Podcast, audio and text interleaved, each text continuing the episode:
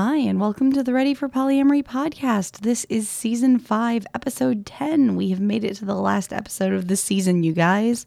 We opened this season with polyamory and parenting, and we're going to close this season with polyamory and parenting part two the more parenting, except uh, it's parenting older children versus parenting young children. So, my guests today are, in fact, my friends.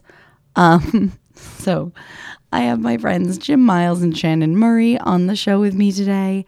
And Jim and Shanon are a couple who live close to me here in Connecticut who have five children between the ages of 2 and 19.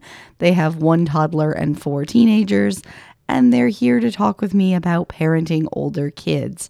Before we get into that interview, we're going to do a little bit of housekeeping because this is, of course, the last episode of the season. So, between seasons, things that you can find and places that you can find ready for polyamory. I'm going to keep updating the blog at least once a week, probably maybe more like twice when I'm not doing the podcast. You can always find me on social media at Ready for Polyamory on Instagram and TikTok, and at LauraCB88 on Twitter. I'm at, on Facebook, facebook.com slash ready for polyamory for the page, and facebook.com slash groups slash ready for polyamory is our private group that you can join to be part of the little community that we're building there to share stories and ask for advice and all that good stuff. So feel free to join any of those in between seasons. Season six will be back in the last week of July or first week of August. The exact date is kind of unknown at the moment. I'm organizing the episodes for that right now.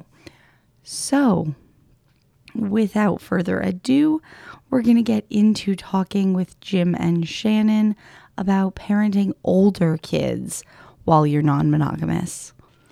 So, today I'm here with my friends Jim and Shanon. Jim is an engineer with a large media company, and Shanon's an art therapist. They're a couple, and they are friends of mine who live here in Southern Connecticut. They have five children, four of whom are teenagers. And so, I figured they'd be a pretty good guest to have on to talk, or collection of guests, pair of guests. Guys, I've lost my mind. Anyway, they would be great guests to have on to talk about polyamory and parenting, given that when we opened the season talking about polyamory and parenting, it was about mostly really young kids. So I figured a different perspective with older children would be a fun way to round this out. So thank you for joining me, Jim and Shanon. Hello. It's great to be here. So, you guys didn't start being non monogamous until you were already like parents of Married. older yeah. children. Yeah, we're a blended family to start with, too. So we became parents of all four children and got married. And we were monogamous for about a year. Yeah, almost two two almost years. two years. And we we started um, we started non monogamy, and then when we figured out it was turning into poly, then it got far more complicated, and eventually we had to figure that out and come out to the children and how to round life out a little bit more. So, one of the most common questions I get from listeners is how to come out to your children. What was this like conversation with your children for coming out like? Was it one conversation? Was it a series of conversations? So so it turned into a little bit of an event for us. Um, we we were we were a little anxious about it and had been discussing it. Um, our day to day life already involved some of our partners kind of in the household and interacting. Mm-hmm. Um, PDA, public displays of affection, are really common in our household among our friends. Um, so the kids were going to figure it out anyway, right? Mm-hmm. So teenagers are, are, pretty sharp. Not that they let on to that. Um, so we we did uh, we discussed it, and we ended up inviting um, a bunch of our partners and friends um, to the house.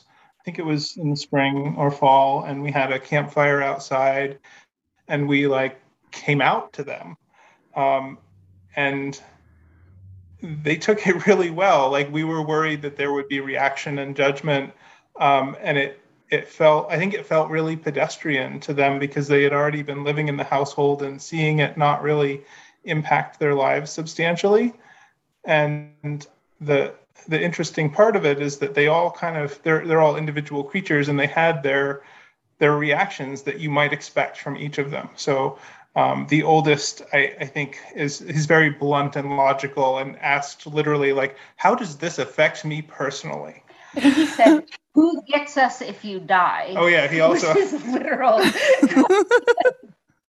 Um, and, and i said still your grandma. Yeah.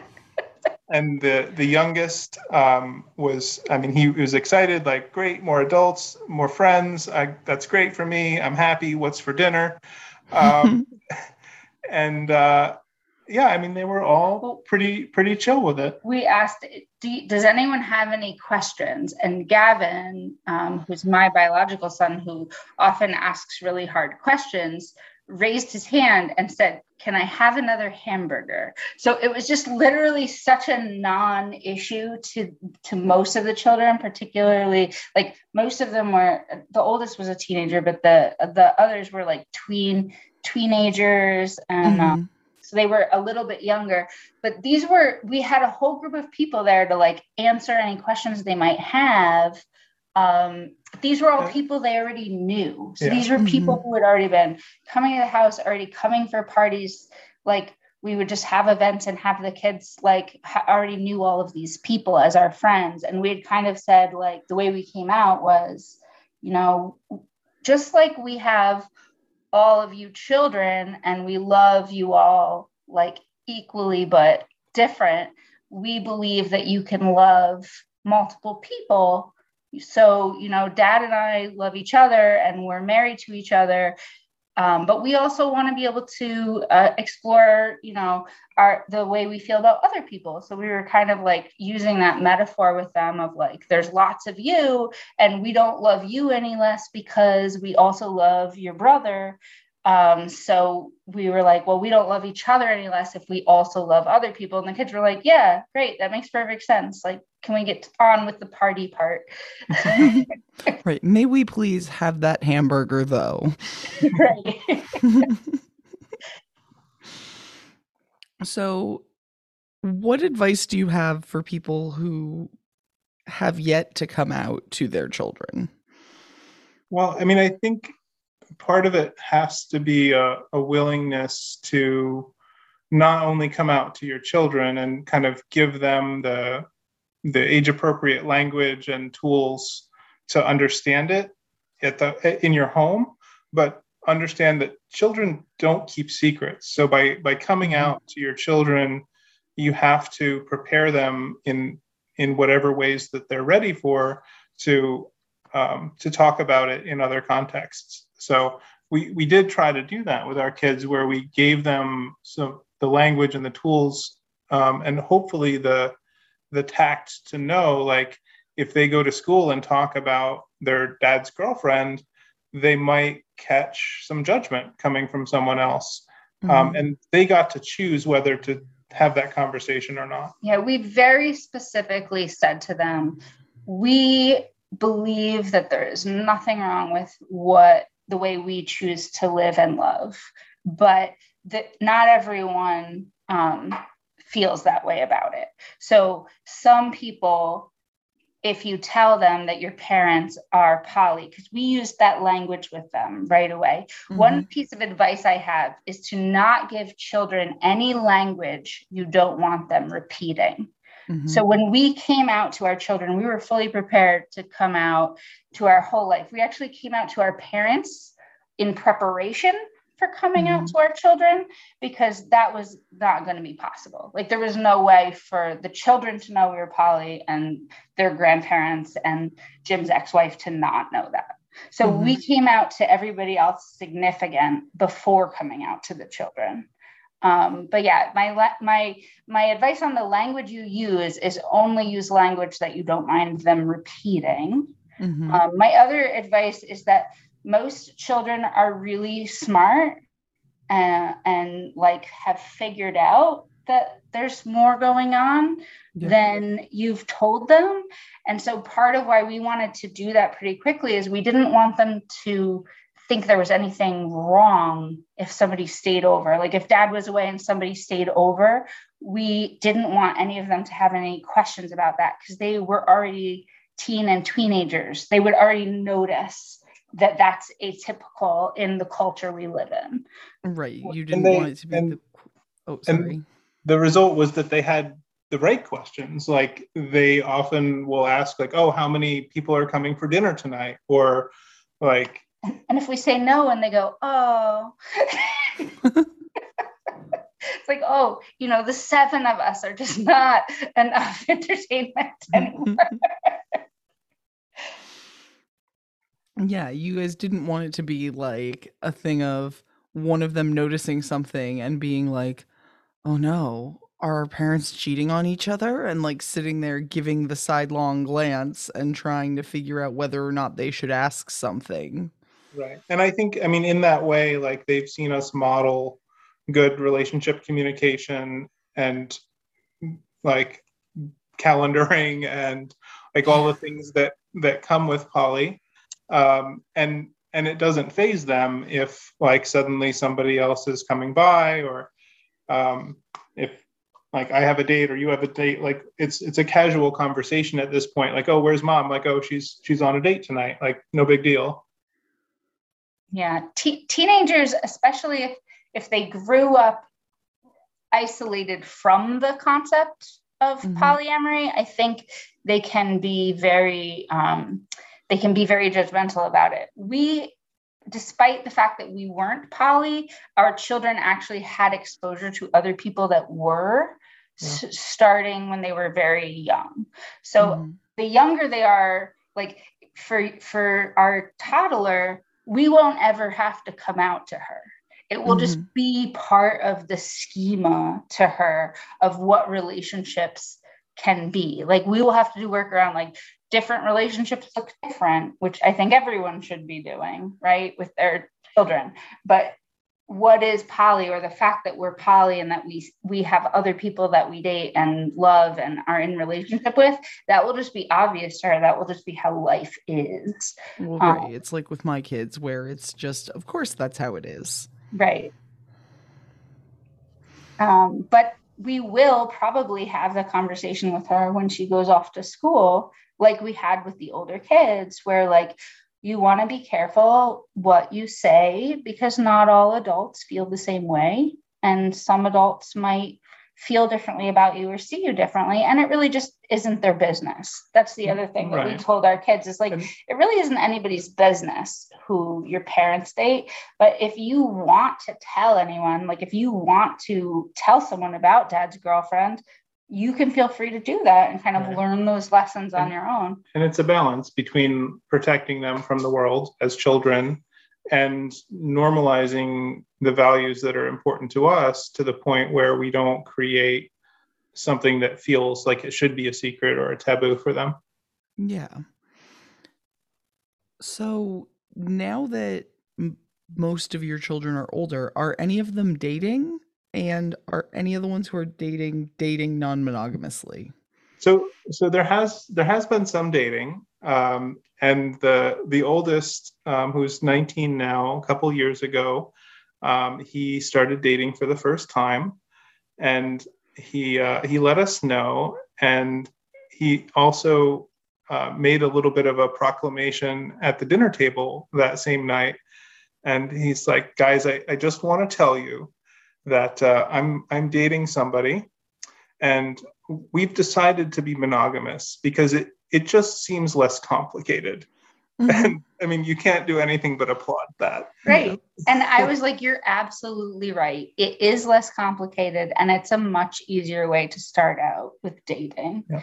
And um, it was funny because it felt like he came out as monogamous in, in our house, which was really kind of humorous. Um, and then also um, our our other son, who is now 17, um, a few he, he's dated a few people. Um, one of his really early relationships um, was poly, um, and I think for for him and for the other kids uh, generationally they've found a lot of acceptance like in their school environment mm-hmm. it's not as rare as it as it might have felt to us like our fear and and that it was like a really obscure taboo thing is not true for for teenagers. Um, so they they found each other and started dating but they did run into some issues um, with um, the other yeah one of one of the well actually i guess both sets of parents weren't supportive but one like what one of the girls tried to come out to her family and that didn't go well and that kind of ended up breaking the whole thing and gavin actually was he asked us like why are you guys so like awesome and good at parenting he was mean, like i just can't imagine you guys like telling me that I couldn't date someone because of like my orientation or whatever. It was just really kind of sweet. And I was like, well, you know, not everyone has had the same opportunity to learn and to work on themselves. So I was kind of trying to not you as a parent, you don't want to be like, yeah, those other parents are terrible. you never want to you never want to set up that situation. So I I saw it as an opportunity to help him find compassion of like, well, you know, if they were raised with certain ideas, it's a lot of work to move past them. And this might be a first step or an opportunity for them to look at or think differently. But you know, we can't judge other people on mm-hmm where they are in their journey kind of thing yeah and i think that's been like that's definitely a core value for us is is not not creating those judgments in within our household and mm-hmm. creating a supportive environment so that the kids have exposure to and language for all sorts of of colors of, of sexuality and orientation and uh, yeah, we have very thorough kind of sex ed yeah. with them mm-hmm. about like you know the ace pan spectrum and you know all different kinds of sexual orientations and identities that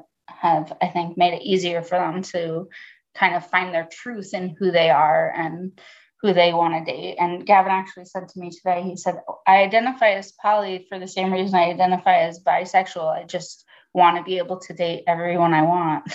and I was like, fair, valid. I feel the same way. so, do you think that there have been any particular challenges to raising kids while being non monogamous? Um, we haven't run into a lot of like judgment or difficulty around it. Um, I, I, think for me, maybe the hardest part is that it it does like dating multiple people pulls more focus from me right so the calendaring exercise becomes that much harder and i mean having having children is a full-time job on its own and i have a mm-hmm. full-time career and i have a full-time partner and i'm trying to date other people so so the mm-hmm. math doesn't quite work but we figure out how to balance it anyway Right. Everybody just kind of doesn't sleep at some point. Exactly. well, we we kind of have a so I have several partners that I see basically like once a month. Mm-hmm. And then Jim has a more serious partner that he would see more regularly. Um, but basically, in order to fit people in, it's like the commitment is we and we say this to people like if you want it, more of us you just have to push in to our lives and our household and like you're welcome to come hang out with us and our kids or like go to a kids concert or like go to an event that we're having. But like we don't have getting any of our time and attention because we carry so much as a household um, is is challenging. Right. With five kids one-on-one time is not the most available. Right. But I think the the other side of that coin is that we do sometimes benefit from having extra adults in our life that we know and trust and can sometimes be responsible for things. I mean, in a pinch, we've we've called a partner to go pick up somebody from school, to mm-hmm.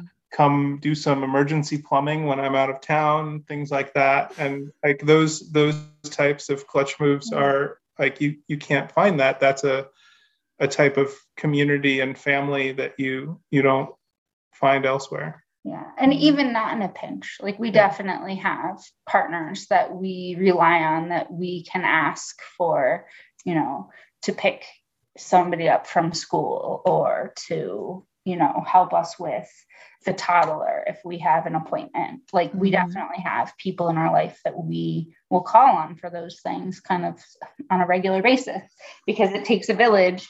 And when you're poly you kind of just have one like there which is great. And um, gavin actually said like that's one of the things that he loves about us being poly was that there's so many adults like there's so many adult influences and like cool adults that they get to meet. But he loves talking to one of my partners about anime and like the different like shared interests that he has.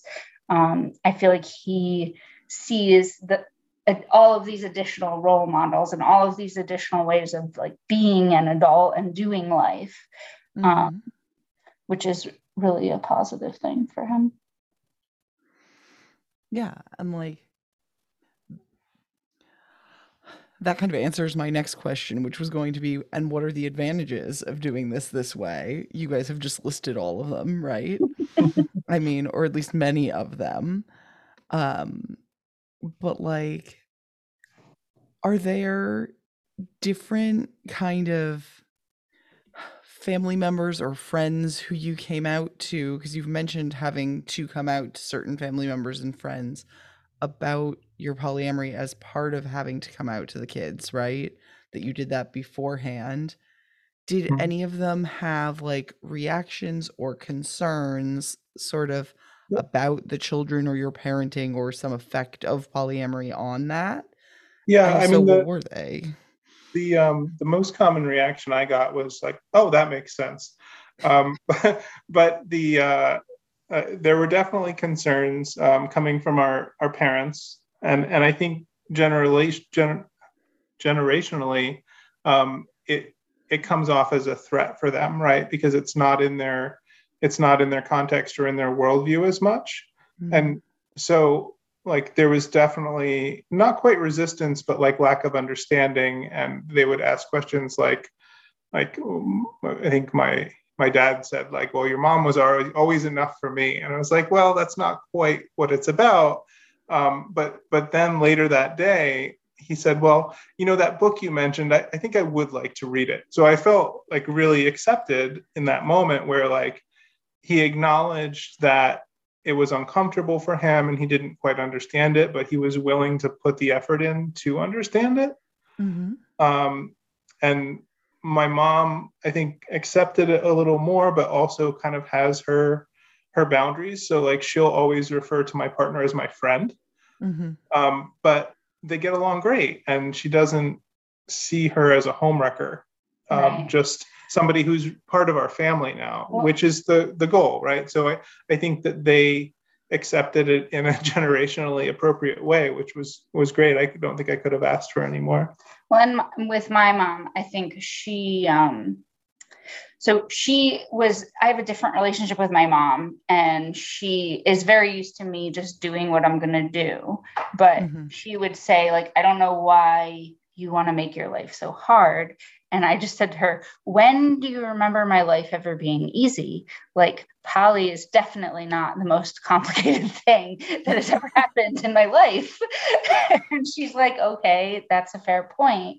And for my mom I, I feel like Jim's partner in particular really had to win her over mm-hmm. to but like the minute my mom saw her as an asset like saw that she picks the kids up from school if we need help with that like my mom actually asked jim's partner to come watch our toddler while we were away and my mom was here with the kids for like a whole week so that my mm-hmm. mom could go to some grandparents day at my son's school so my mom has like developed enough trust and enough of a relationship where she's like i want to reach out to your partners too to help me while i'm there in connecticut which was mm-hmm. really great like that was like really an interesting an interesting thing to see Yeah, and I think that reaction, that initial reaction of, I just don't want this to be harder for you, is a really typical reaction to any kind of coming out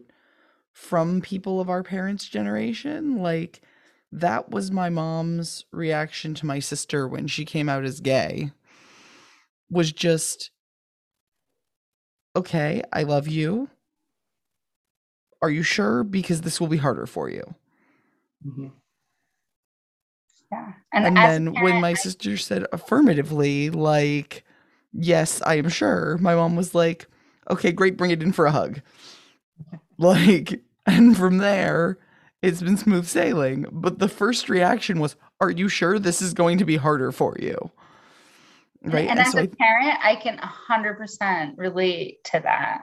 Right. So I think it's that combination of like parental instinct and generationally just, I don't get this. It sounds hard. Why do they want this? Right. That like you can see why they have that reaction to start. Right. We've definitely brought that up with the children too, like when we talk about relationships with them and when they see us um, sometimes struggling through relationship communication Right. um, that has to do with poly or not. I mean, it, it's complicated, and we're we're opting into that, but but we also acknowledge that it's it's a choice one doesn't have to make. Right. Like relationships are messy and it's okay for relationships to be messy sometimes, so long as we're choosing to love each other through that mess and like work through it together. One, one thing that I was concerned about my son, and I think this is like a really common thing for single parents. So Jim and I met as both as single parents. hmm And when you have children involved and you're introducing them to another adult that's supposed to be someone important to them and someone that's in their life, a lot of people choose to wait to introduce the kid until they're sure. With Jim and I, that was like not possible. Like we met with the kids and it was just how it was. Mm-hmm. Um, but I understand that drive. And I did initially have that concern when we were poly of like, oh, my son, you know, my son's father passed away when he was very young. So that Mhm. kind of loss of somebody who was significant and then goes away is really hard for him. So I was like, am I going to be, is he going to be meeting all of these people? Like, am I going to be introducing him to that over and over again? Mhm. And I think the the reality is that well, first of all, even if you're just dating monogamously, there's no way to completely prevent that from happening. like that just happens is that people come in and out of your life. Um, so I've talked to him about like chapters of your life where some people will be there for a chapter of your life and that there isn't anything wrong with that. Mhm. Um, and I feel like with there being so many people, he's almost found like relief in that. Like, okay, well, this person that was important to me might no longer be in my life, but there are so many other wonderful people that I will have. Like, I know that I will be taken care of, and I know that I will have all of these interesting people and role models in my life. And so I feel like being poly has actually helped him with that. And more people stick around and come back around in poly, I think, where if you're monogamous Yeah. and you break up, that person's gone forever. In poly, when a relationship changes, there's actually a lot more of a chance that that person will still remain around in your life. Right. I feel like a lot more polyamorous people take a lot more effort to like at least take a minute to sort out what the exit strategy is. Even if it's even if the immediate one is I need some space, they take a minute to figure out, well, how can we stay in community though? Yeah, Because think we're such a relatively small community. that's that's the key word there, Laura. Community. I mean, that's that's what it's about, and I and I think it it looks so different than the very like serial monogamy that most people experience, where people come in and out of our lives and our children's lives in such a, a variety of ways um, as part of our community, not as like a focal point of a relationship escalator that sometimes falls off Mhm. where it, there's just they get much more comfortable with that that ebb and flow and kind of trusting that the whole community is there for them not not necessarily a specific person. I mean, don't get me wrong, they do build trust and individual connection with certain people, but I, I think that we've we've modeled a type of community for them that I, I think is exceptional. Well, right. And you guys are sort of like pretty great examples of people who set up events and run them as like look we want to actually build community so we'll put in extra work volunteer our space do these things to make sure they happen Right. bring the Well, kids bring people around right like also yeah our our family is so big it is hard to move so Mhm. we started like we realized early like you know what even going over to dinner at somebody's house as seven is intimidating for Mhm. most people so let's just have people here like often like anyone can come and let's have like we have what we call now polycule potlucks where we just have anyone who's like polyamorous or even sometimes polyaware can come and bring their whole family, bring any number of partners, bring their kids, bring their dogs. Like we just, we like kind of being able to, right i have shown up with the car full of toddlers and a partner and been like hi guys yeah. Well, and and that's I mean I think that's the that's the type of community that we're interested in cultivating, and it, it's not necessarily right for everyone. It's it's loud and busy and sometimes very messy, um, but that's that's our style. So that's what we have to offer the world. Right. And so, in sort of building that for yourselves and your kids, you've balanced out some of the like fears that people have about too many adults sort of appearing and disappearing in that like revolving door style by saying, we don't have a revolving door because we're not like serially polyamorous. We're not just relationship escalatoring with a single secondary partner each. We have a community that we build, and some of them are our partners, and some of them are our friends, and things ebb and flow. Mm-hmm. And and most of the time, the difference between partner and friend is completely irrelevant to the, right. to And the sort of totally unnoticeable to the children, one Yes. way or the other. Yes.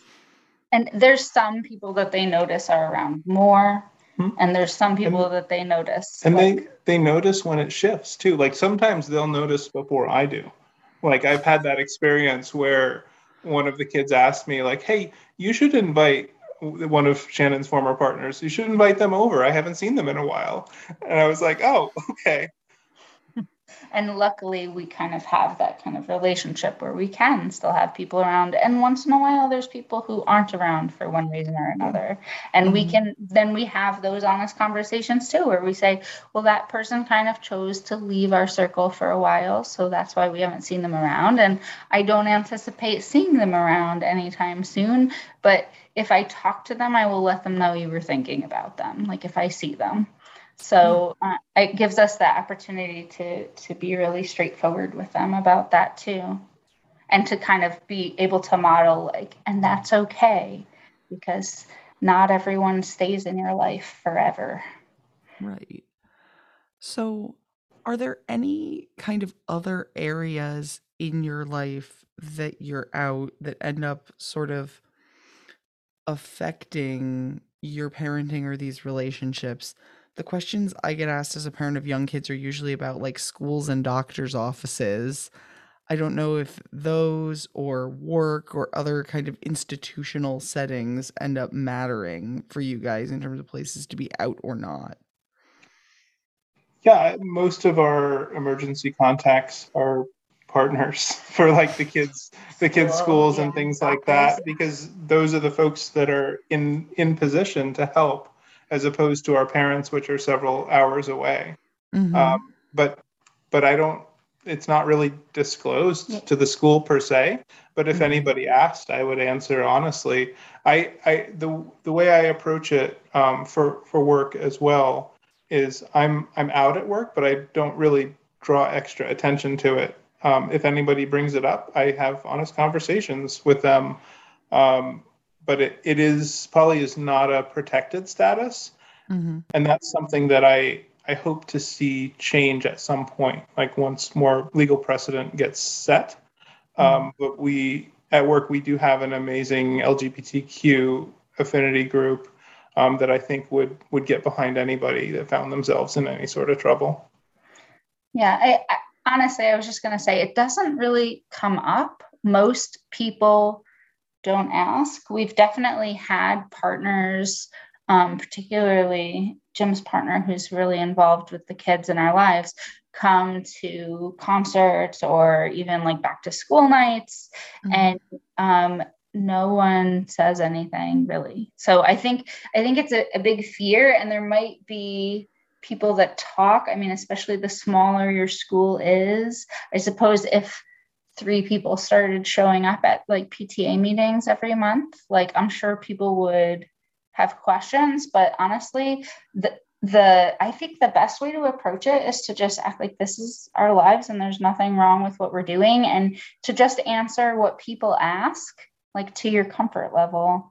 Um, and you can say like, oh, well, this is somebody who's in our family who's like really involved in the kids and wants to be part of this or you can say this is our partner Yeah. like depending Mhm. on what depending on what your Yeah. comfort is I it I- really isn't other people's business I, I answer usually based on, or I, or I relay a story based on the conversation I'm trying to start.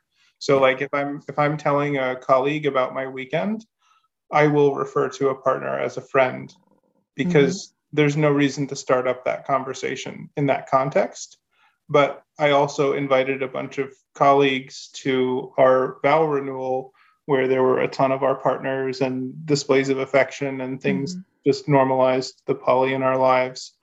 Um, so so it's not something to be hidden, but it there's often no reason to call attention to it, and that that fear that somebody will find out is most often unfounded because when they find out, it's no big deal. Yeah, and I think like this might be one of those things that could vary regionally or could vary based on where you like live or work or whatever. But certainly where we are, it feels like there is the occasional person who's kind of shitty about it. They're relatively few and far between. And for the most part, you can tell those people to mind their own business. Right Yeah. for for me that type of thing is a good filter so i i have heard stories about people losing important friends or important connections over coming out as Mhm. non-monogamous um, we didn't have any of those experiences personally but what i would say to someone who asked like i'm afraid of this i I my personal feeling about it is well that's a good way to identify who can accept me for who I am and who can handle being like that close to me in my life. And for people that aren't that close, they really don't have to know and it really isn't their business. But anyone that wants to be actually like close to me and in my close personal life, I feel like they kind of I, I want them to be able to accept all of me and and the reality of who I am and who I who I have in my life and who I love. Like it's the same thing if people didn't want to accept my children. Like I could never have a partner that didn't want to accept the fact that I had five children and I wouldn't want to have a friend who couldn't accept the fact that I had five partners. Mm, right. If they really can't handle you, they can go find less somewhere else. right, exactly. It's yeah, it's one of those questions that I feel like gets asked a lot, but it's more about people's anxiety than their reality. right. Yeah. No, and I think that's that was our that was our coming out experience too. Like there was a lot of anxiety, but it just went far smoother than we expected. And the resistance that we did meet kind of came down to lack of understanding or exposure. Um, we we were lucky to not really run into any real resistance or judgment. Yeah. And my general impression from my partner having kids who are older than my kids but younger than the older wing of your kids, uh, is that this generation of kids coming up are just to such a degree more open-minded than we were as children or than the children around me were as children that Yeah. like I just realized we didn't really talk about the youngest at all. So I- I so we well right you guys do have an adorable toddler who Um, is like in my mind a potential sign of I don't know what, but some some kind of determination that I don't have in that you were willing to go back to diapers again when all of them were like yeah. practically grown. I don't it You is some- wild. we all make our lifestyle choices. Yeah. But, but I would, I mean, I know we're a little bit focused on the the older kids, but I I do think it's important to mention that because it's a, I mean, it's it's where our time and energy is going right now. Um, Mhm. an amazing two-year-old daughter who I I I think of to a great great degree is a, a product of our community. I mean, she she was she was born in uh, a good friend's home, surrounded by a bunch of our partners, um, and I mean that's it was such a, an amazing experience to share again with our community um, to to be part of her birth, um, and it, it she probably got far less socialization than she would have if we hadn't been in the middle of a pandemic, but she still got to be loved so hard by so many more adults in her life outside of just her immediate family. Um, And, so, and so she got a lot more exposure than a lot of pandemic babies because there were there were a lot of gymnastics that happened to keep partners in our life through through the pandemic. And she did still get to meet a lot of people and have a lot of people who like talk to her on zoom. Like talking to people on the phone and on zoom is such a normal thing for her. Like of course that's how you talk to anybody. Like jim has to travel for work and sometimes for a month or two at a time. And she just would talk to him on the phone and it was like so much less of a big deal than it would have been when we were growing up and there would have been like no contact Yeah. for a month or two she he came back and she was just so happy to see him but there was no like she was not even two So there was no experience of like oh who are you I don't remember who you are. It was like, oh yeah, that's my dad who I talked to on the phone, which is how I knew a lot of people. My whole life is on this screen. but yeah, I mean, I think bringing a bringing a baby into the community like that too has been a really amazing experience because so many more people have not just kind of watched her grow up from the sidelines but gotten the opportunity to participate in it and and even some of our some of our people that have made the choice already not to have children to Mhm. be able to have that much more intimacy with it um, to whatever their comfort level is, um, even though they're they're not doing it on their own. yeah, and we definitely got both responses from from friends and partners. We got the wow, like if you guys can do it, like that makes us feel like we don't have to give up like being in these communities and like Mhm. we can have kids and still have Oh, our, yeah. our lives. And Oh, we've yeah. gotten like, wow, watching you guys makes me feel really confident in my decision that I do not want to do that. it's definitely like helped people to come to that, just getting to be that close to it. Cause I think as a culture, we we aren't like we try to do the Instagram life where it's like, look at our great family vacation. Listen, there are not a lot of great family vacations. Family vacations are hard work. I, I will say, I will say, Vacations with children are hard work. but, but I will say, when you bring extra adult partners on vacation with children, Mhm. it it makes a tremendous difference, and not everybody's willing to sign up for that. yeah. um, no, but- I definitely won't.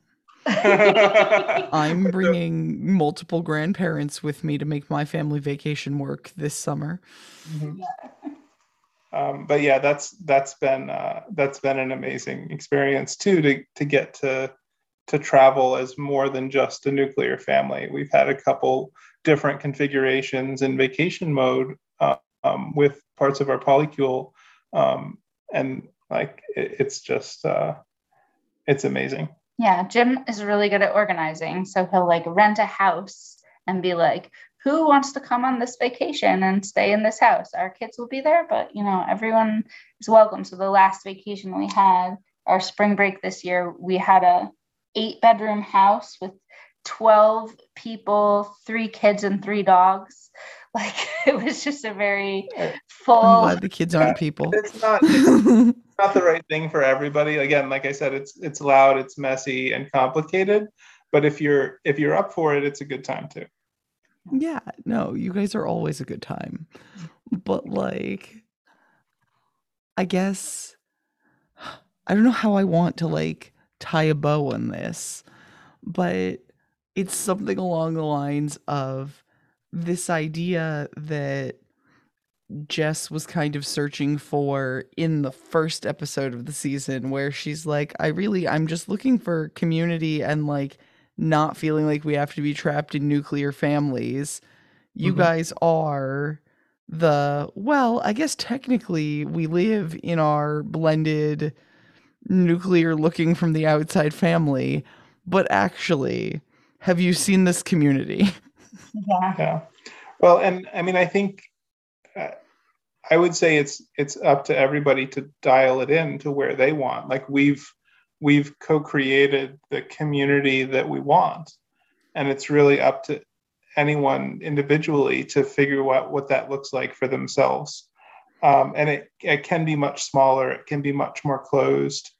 Um, and that's a that's an individual journey. Um, and poly doesn't have to put a lot of um, it doesn't have to put a lot of restrictions on that. Uh, your Mhm. your children are far more accepting than you would think. Your community around you is far more accepting and flexible than you think. So, uh, I mean, get out there, explore, figure out what configurations work for you. And and if you can't find a community, you can build one. Right. You can always build your own. Do it yourself is fine. Yeah, yeah. And I did I did just want to say, you know, just to put it out there that um, I do have a practice of parent coaching of Stratford.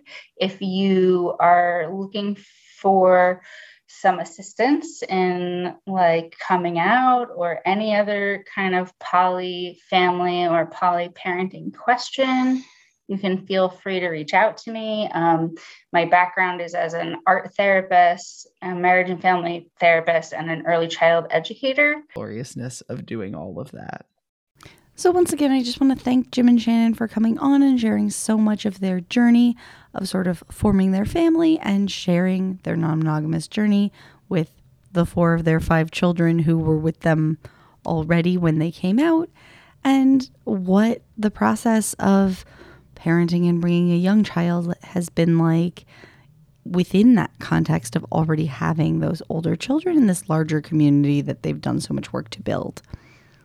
As Shanon mentioned, she has a coaching practice that, if you're local to Connecticut, uh, can involve art therapy for younger children, as well as family and parenting coaching for older people.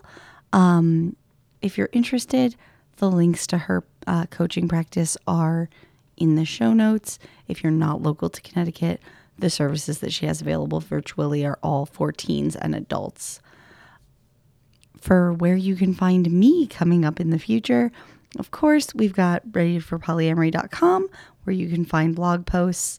You can always catch up on the parts of the podcast that you haven't heard yet before season six launches later this summer. Um, and we've got the social media channels. Uh, I've got Ready for Polyamory on Instagram and TikTok. I'm at Laura CB88 on Twitter, which is sort of my most unhinged social media channel. It's where I'm sort of the most myself for my smallest audience. And um, I'm on Facebook, the Ready for Polyamory page, and the Ready for Polyamory group, where we're doing a pretty good job kind of building community and supporting one another. So, if you're interested in following any of those, we're really happy to have you there. Um, and if not, we'll see you on the flip side when we're back with the podcast later this summer. Season six will begin in either the last week of July or the first week of August. I haven't quite figured out the scheduling yet. Thanks for bearing with me.